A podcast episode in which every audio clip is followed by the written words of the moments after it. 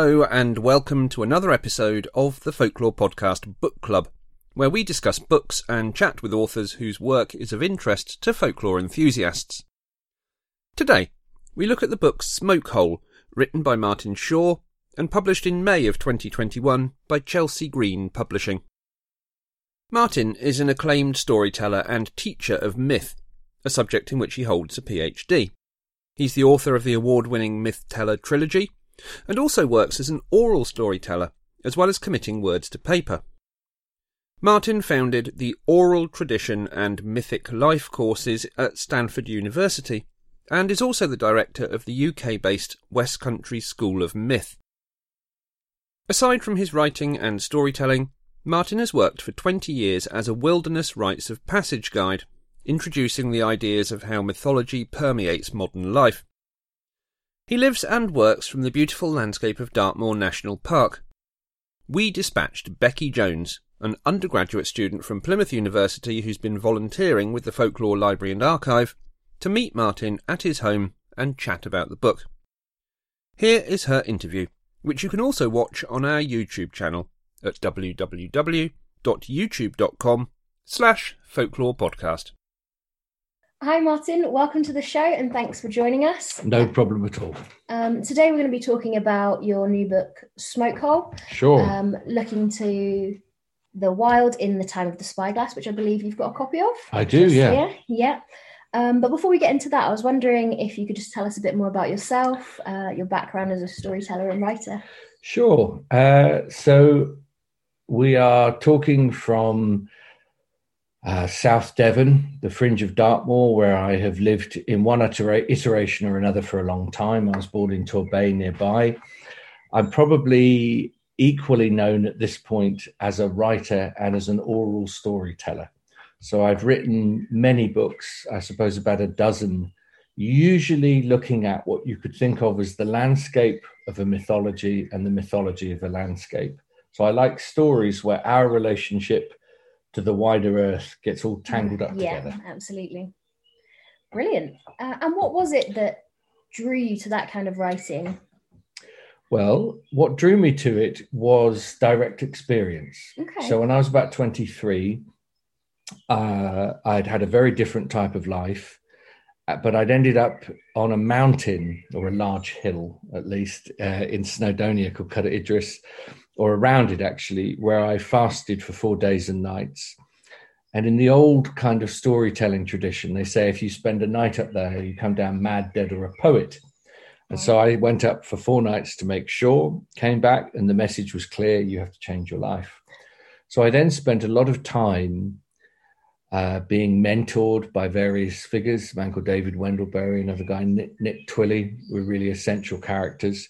Um, and I became very interested in how the earth and the human inhabitants of it talk back and forth to each other. And it seemed to me that ancient myths were a kind of braille or Morse code about that, how that used to happen. So in old stories, we get clues about how to live.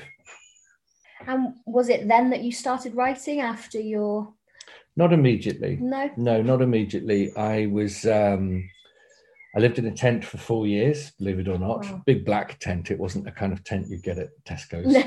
uh, and I didn't think about writing until I quite unexpectedly at a dinner party got out of the tent to go to a dinner party. I met a man called Joe Strummer, who was the singer with a band called The Clash.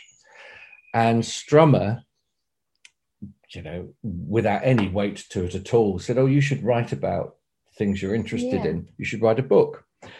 And that was the first time that even that possibility had entered my head. Uh, but over time, that became a reality. I did a PhD. I became a doctor of mythology, believe it or not, or a doctor of philosophy. And it, you know, it's 10 years ago this month, my first book came out, A Branch from the Lightning Wow. Tree. And then incrementally, bit by bit by bit, I think the books have got clearer and clearer in quite what it is I want to explore because it takes a while with, with any discipline. their message has definitely developed and Yeah. yeah you can definitely see that as you're reading them Oh, good, good. And so that that's that's how that has been, uh, and Dartmoor especially has been a major focus of my attention, especially a book called Scatterlings, where I spent about five years exploring the folklore of the moors and then walking the geography of them. Wow. Yeah, that sounds beautiful. So many amazing places on Dartmoor, isn't there? Yeah, there really is. And what books and authors have been an inspiration for you? Oh, that's a good question. As a child, the two most important names really would have been the writer Alan Garner and the writer Susan Cooper. And they came in at extraordinarily vulnerable moments when I was a child. And I, I've said this recently, I sort of hid in those books while I went through the, t- the turbulence of my life at the time. And I realized that suddenly books, in the words of Gary Snyder, are our grandparents. For many of us, uh, books contain what you could think of almost as ancestral knowledge, things yeah. handed down. So they were the big ones. Of course, like everybody, I was exposed to C.S. Lewis, I was exposed to Tolkien, but my own discoveries, my primal, unique, no one told me about them discoveries were Alan Garner and Susan Cooper, who to this day, their work gives me goosebumps. Then, um, I would have for a long time been in the kind of thought processes of an American writer and poet called Robert Bly. Bly became a teacher of mine, and I ended up actually leading a, a mythopoetic conference of his, the Great Mother Conference, in the States for 10 years. So Bly was important.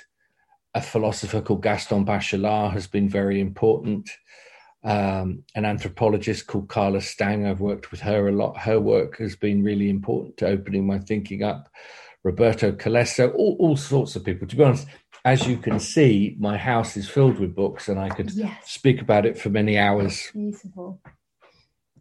And with the lockdown and Corona and everything, how do you feel that's affected your creativity and your writing? Obviously, at the start of the book, you do mention that it was written as a direct response almost. So, how do you feel it's well, I think it. I think for quite a bit of lockdown, it was productive, and then I went a bit a bit nutty around last Christmas. I think the last two or three months of Christmas were where I, I went from it being an experience of solitude to an encounter with isolation, which is really different. Yeah, absolutely. Solitude is productive to me. Even a bit of melancholy is productive, but suddenly uh, I was just down there deep inside myself, starting to withdraw from people. And so writing Smoke Hole has been an opportunity actually to transmit what, whatever small insight I may have about this experience out into the world in a tradition I understand quite well, which is the fairy tale tradition. Yeah. Um, and you also run the West Country School of Myth. Yeah. Um, can you tell us a bit more about that? Oh, the West Country School of Myth. I'm something I'm very proud of. We are almost 18 years old, so we've almost become an adult. I thought of it like that. Um, the School of Myth was founded in that tent that I lived in, wow, the black okay. tent. I had three students, one of whom is about 15 yards outside, Johnny Blaw. Uh, Johnny Blaw told me that he was going to go to see a life coach. And I was so appalled with him saying he was going to see a life coach. Uh, I said, I'll create a course if you pay Just me £80 per weekend wow. to do it. And three of them came. That became the School of Myth. And by then, I had trained in the wilderness work that I described, where you go up and spend four days yeah. fasting in a wild place. And the School of Myth was a combination of the mythopoetic storytelling tradition I was working on and this rites of passage stuff. So it was big news the next year when I think we got six people. We couldn't believe, I couldn't believe that six people had come. And there was now enough money at the end of a weekend to buy. I remember buying fish and chips, four cans of Guinness, uh, and a book.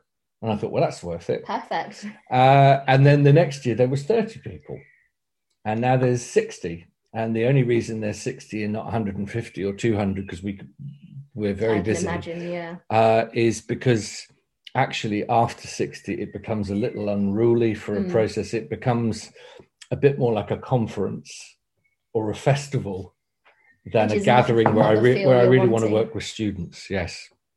Wow. And in your book, Smoke Hole, one of the phrases that really stood out was, um, I'm to be wedded to the thinking of the wild. I just Mm. think that's really beautiful. What does that mean to you when you say that? The thinking of the wild comes back to something I was talking about a minute ago, where I have a an instinct, not a belief exactly, but an instinct that certain ancient stories have a thread in them that's not from an entirely human point of view. And in this moment of climate emergency, to be connected to that more than human point of view seems a very good thing. Yeah. So the thinking of the wild is something that I first encountered through spending so much time alone in forests or in moors. In other words, the movement of crows over a Norfolk field or the leap of a salmon uh, in a Dartmoor river, it's a kind of thinking if you can slow down enough to behold it as so. And so the thinking of the wild is for me, from a human point of view, your capacity to realize you are endlessly receiving stories and information from the world around you. It doesn't usually come with the phrase once upon a time. That's a kind of Yeah. human condition, but it's really talking about something that indigenous cultures have always understood, which is this get this, Becky, for the big idea Okay. your soul mostly lives outside of your body, not inside. Because I grew up, I would gesture here and think of my heart or my soul, but actually, some of it could be outside. We, As you and I are sitting here now, we can hear bird song. Well, from an indigenous perspective, that bird song is part of our wider psyche. Absolutely. Yeah. Yeah. Looking at the trees, you can see the connection and feel the connection between humans and the land. Yeah. definitely.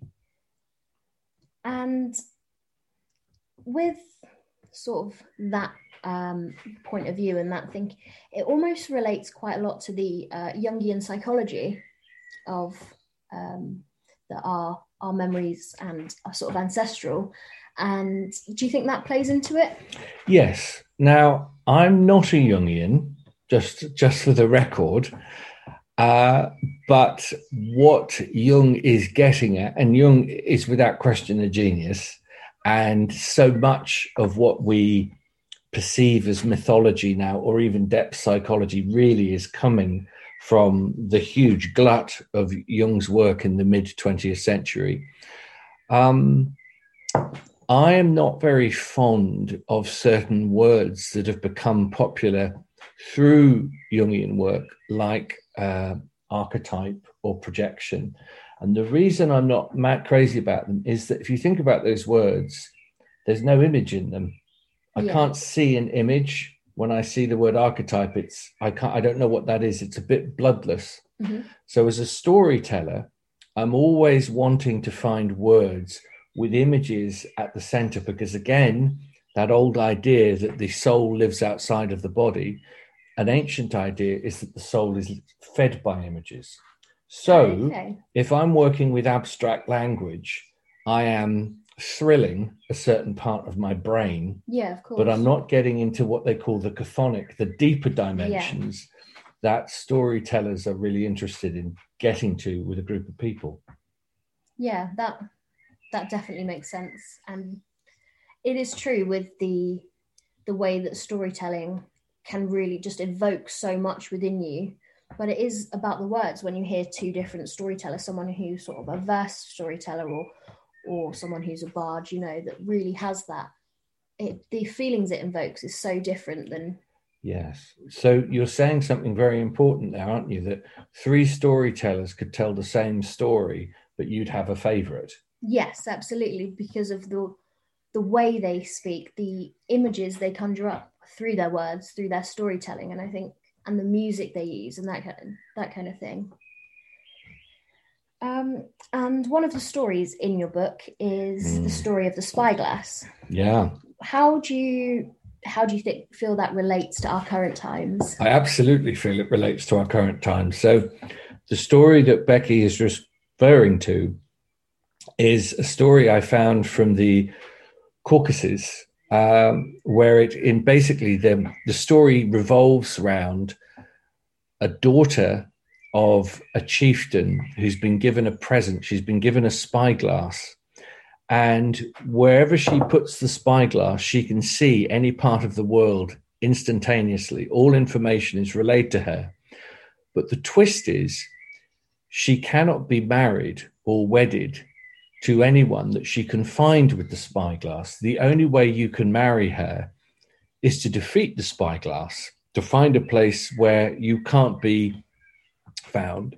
And it turns out that the only place, plot spoiler, I'm afraid, um, that you can't be located is directly under the feet of the young woman. And so that's where the uh, suitor goes along with various animal allies. So, of course, it's telling us something about technology. So, my question it's not that it's not that technology is the enemy. It's not that it is essentially Luciferic, although people try to put those words in my mouth. My question is just this in the book When did a tool become a god? When did a tool become a god? I've always asked people in my work, what temple do you serve in? Not that people are ostensibly necessarily religious or spiritual, but they're all serving something. There's something that their in, their attention keeps coming back to. So I noticed in this last bit of lockdown that you know uh, I'm spending too much time with the aggressive and very sophisticated um, techniques of social media, trying to be in a constant state of persuasion Yeah. with my tastes. And I have to say, as the father of a teenager, I'm acutely aware of this because I want the child and I want all our children to get familiar with the ground underneath their feet that the spyglass can't find. In other words, your, your mythic ground, the ground that is unique to your story. At this point in, I'm sure it's the same for you where you live a lot of a lot of younger friends of mine are on great quests and they're gobbling lots of uh, what I call visionary vegetables, ayahuasca, or they're going off all over the world. Well, they did before lockdown, Yeah. and they're asking, "Who am I really?" And I salute some of that, and I totally understand it, and I get it.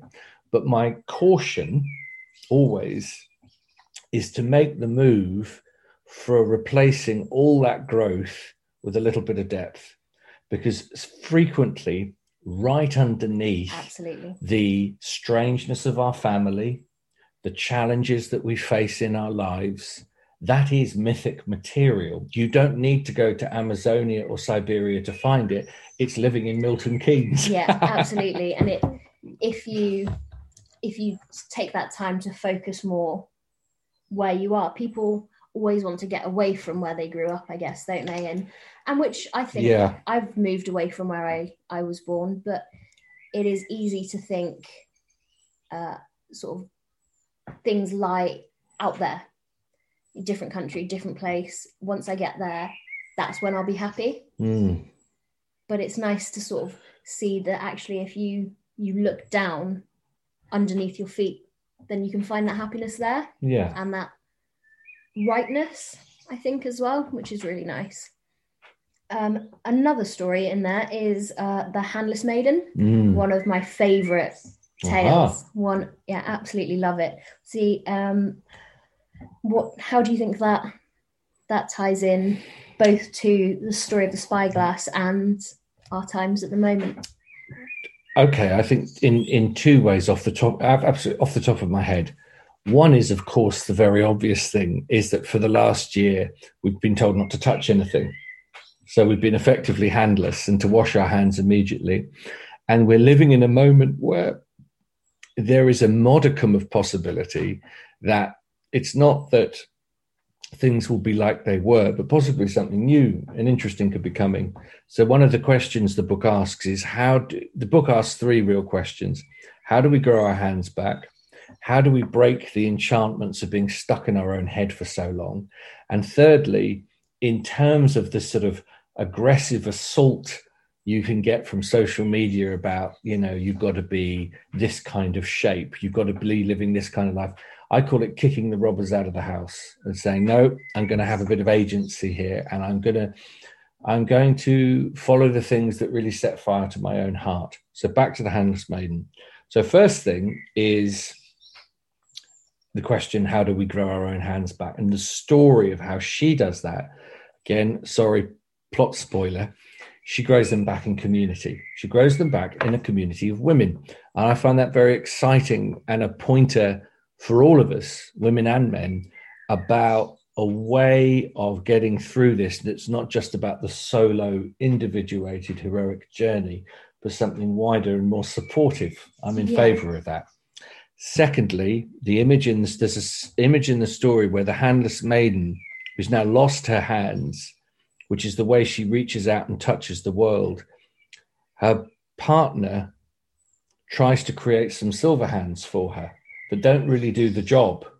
Now, of course, when I think about social media, I wonder about are we really being given silver hands yeah. where the real condition of our soul is much, much more deeper and more urgent? And silver hands can seduce us, but they don't do the real They're not what work. they should be. Yeah. Yeah. I like as well in the story how it's obviously the woman grows her hands back by the community of women, but the her partner, the man, also goes through that yeah. um, sort of transformation and exploration of himself and his community of men, but also in communion with nature. It's not. It's focusing on how our connections with nature and the wilderness in general can yeah. draw us together as couples and as people. Yeah.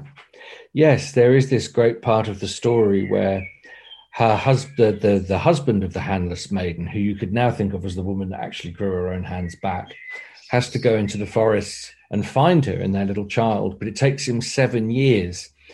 And I think that sometimes happens in relationships. It can take you seven years to find each other. Absolutely, the the real you, not the the front that you put on for other people. And it it does yeah. take time to break that down, doesn't it? So I think it's that's really sort of speaks to that side of people growing into their relationship and learning each other in their relationship. And seven years is obviously quite a um, important number in sort of myth and folklore. Um, you see lots of pilgrimages that take seven years or seven nights. Um, so I just I really like the way it all ties in. I think that's really lovely. Did you want to read an excerpt from the book? I wasn't planning to, but as one happens to be. Here's one I prepared earlier. Here's one I didn't prepare earlier. Yeah. Um, I'll read this. Let us start by kneeling down, because the thing I'd love to talk about is beneath us, that ground that the spyglass can't quite access. It's a little worn, possibly with hurt feelings, but it's there Oh, I went Devon then. Very Devon. it's there, my love. It's a prayer mat because we're all praying to something. And I know there's a lot to hold our attention right now. Everywhere I glance, there's a screen pummeling us with statistics. But I'm going to ask us to lower our gaze for a moment, you and I. So examine the weave of your mat. Scrunch up your nose and rub up to the dizzy, strange scent of its perfume. There is no one size fits all mat. There are countless millions of prayer mats, and every last one is different. There's just enough room for you to kneel on, and that's about it. It may not look like much, not with all these other distractions, but we make things holy, and this is one of the most important parts of the book, really. We make things holy by the kind of attention we give them. So let's really look at the weave of the prayer mat it's moving. There's a Norwegian tugboat pulling into Alexandria at midnight. There are pale stars over a Provençal castle. There's a desert woman weaving an emu feather into her hair. If we keep paying attention to this little stretch of rug, strange things start to happen. We start to witness a secret history of the earth. Fantastic, thank you. just the words in that, just the images it conjures up is so strong that it really makes you want to to do what the book has said and really focus inwards and downwards, which is really lovely. Uh, are you working on anything else at the moment as well? I'm always working on something else. Uh, I'm usually working on two or three things at the same time, but I cannot speak of them. No, okay. I cannot speak of them other than they are stimulating and charming to me. And as is the way I'm sure with all writers, whatever you're doing at that moment, you think it's the best thing you've ever done. So, of course, I'm doing the best thing I've ever done. Well, I look forward to it coming out. Bless you. Thank you very much.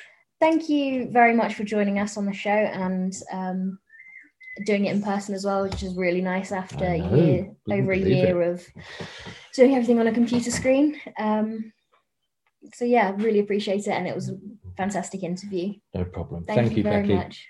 Bye bye, folks. Bye. My thanks to Martin for joining us on the Folklore Podcast Book Club, and to Becky for crossing the moor to visit Martin and record what is the first in person interview that's been possible for some time. The Folklore Podcast Book Club is part of the Folklore Library and Archive, a large scale project to preserve and make available folklore documents, artifacts, and resources for the future. The book club is part of the audio archives of the Folklore Library and Archive and you can listen to all back episodes on the website at www.folklorelibrary.com. The library and archive and all of the other projects undertaken by us at the Folklore Podcast are made possible thanks to our donors and supporters. To see how you can help, please visit www.thefolklorepodcast.com, where you can join our Patreon supporters to access additional content or make a one off donation. Thanks for joining us. See you next time.